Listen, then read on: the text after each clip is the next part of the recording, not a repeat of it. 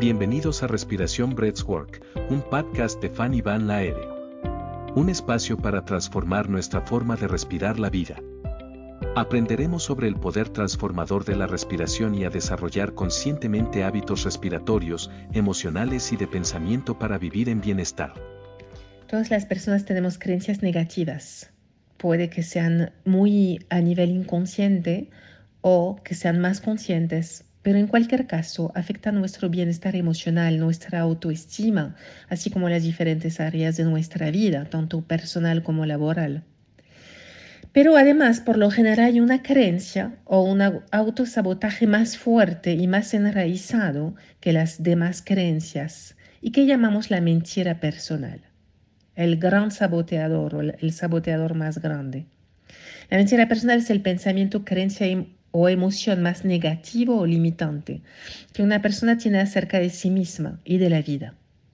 Y hasta que esta mentira personal sea sanada, superada, es defendida por innumerables memorias conscientes e inconscientes que la persona va incorporando a lo largo de su vida y además hace que seamos incapaces de desarrollar nuestro verdadero potencial y ser realmente felices.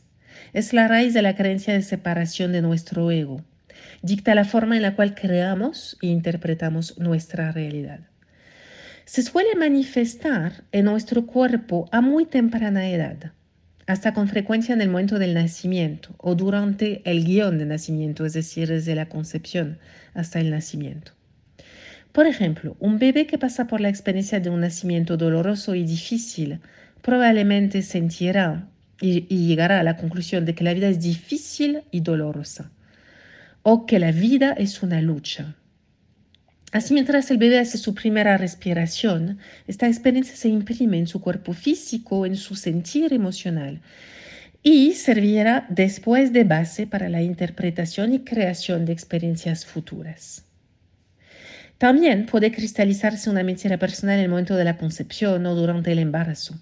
Por ejemplo, si el, embarazo no estaba planificado o si hubo un intento de aborto, el bebé puede sentir que no es deseado, no es deseada, no es bienvenido, no es bienvenida. O puede sentir soy un estorbo. Además, si los padres querían una niña y es un niño o al revés, el bebé puede llegar a concluir no soy del sexo adecuado.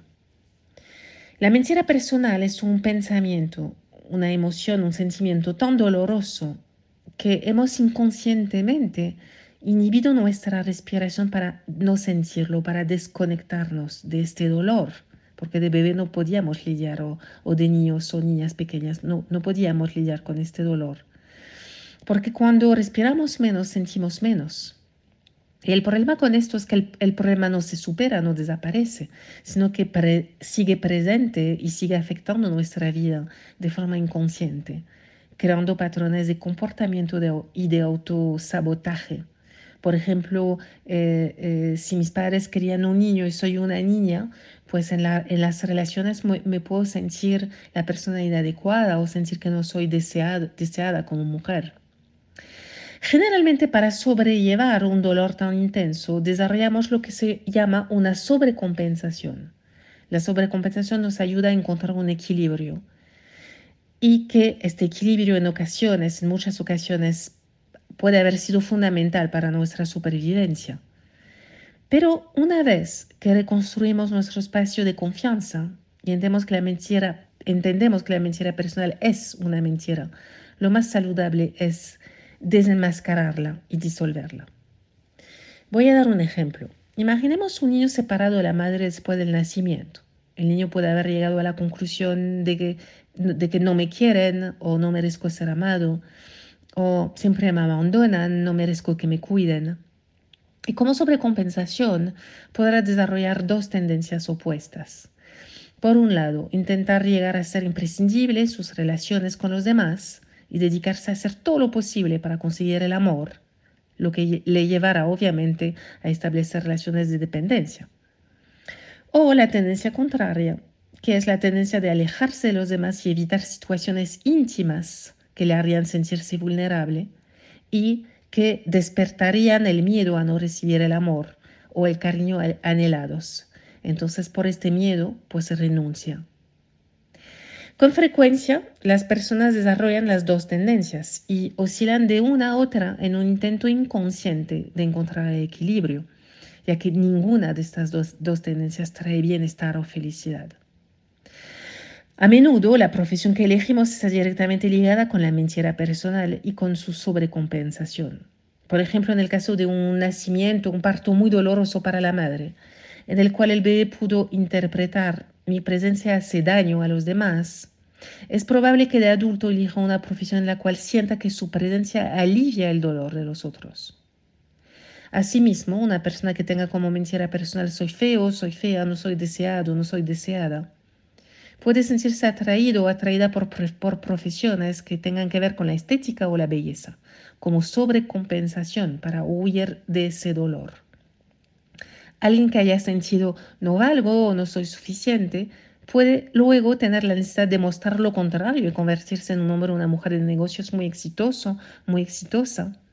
Y puede tener hasta la tendencia a alternar el éxito y el autosabotaje y la derrota o a interpretar los acontecimientos de su vida como un fracaso.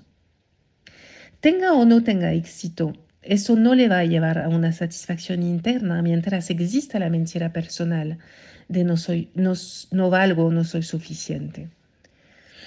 Si no hacemos frente a nuestra mentira personal y no la desmontamos, hagamos lo que hagamos, nunca será suficiente y solo llegaremos a sentir satisfacciones pasajeras para volver rápidamente a estados de insatisfacción. Uno de los mecanismos más irónicos de la sobrecompensación es que a menudo el patrón pensamiento que no queremos ver en nosotros, que más nos duele, suele ser lo que menos soportamos en los demás. E incluso llegamos a colocárselo a los otros sin que haya una base objetiva para ello. Por ejemplo, la mentira personal soy inferior o soy pequeño, soy débil, puede llevar fácilmente a un complejo de superioridad y a considerar a los demás inferiores y débiles. Aunque obviamente esos mecanismos representan serios impedimentos para nuestra felicidad y realización personal, tuvieron su razón de ser en el pasado. Nos brindaron cierto equilibrio mientras no era posible tener más. Y hasta nos ayudaron a sobrevivir y avanzar en algunas situaciones mientras no sabíamos hacer las cosas mejor. Lo cierto es que eso forma parte de nuestro aprendizaje. Y gracias a estos mecanismos de sobrecompensación hemos cubierto una parte de nuestro camino de vida, aunque desde la lucha, en vez de desde el fluir o desde una conexión más sana con la vida. Por eso, solemos describir la mentira personal como una motivación neurótica para un propósito divino.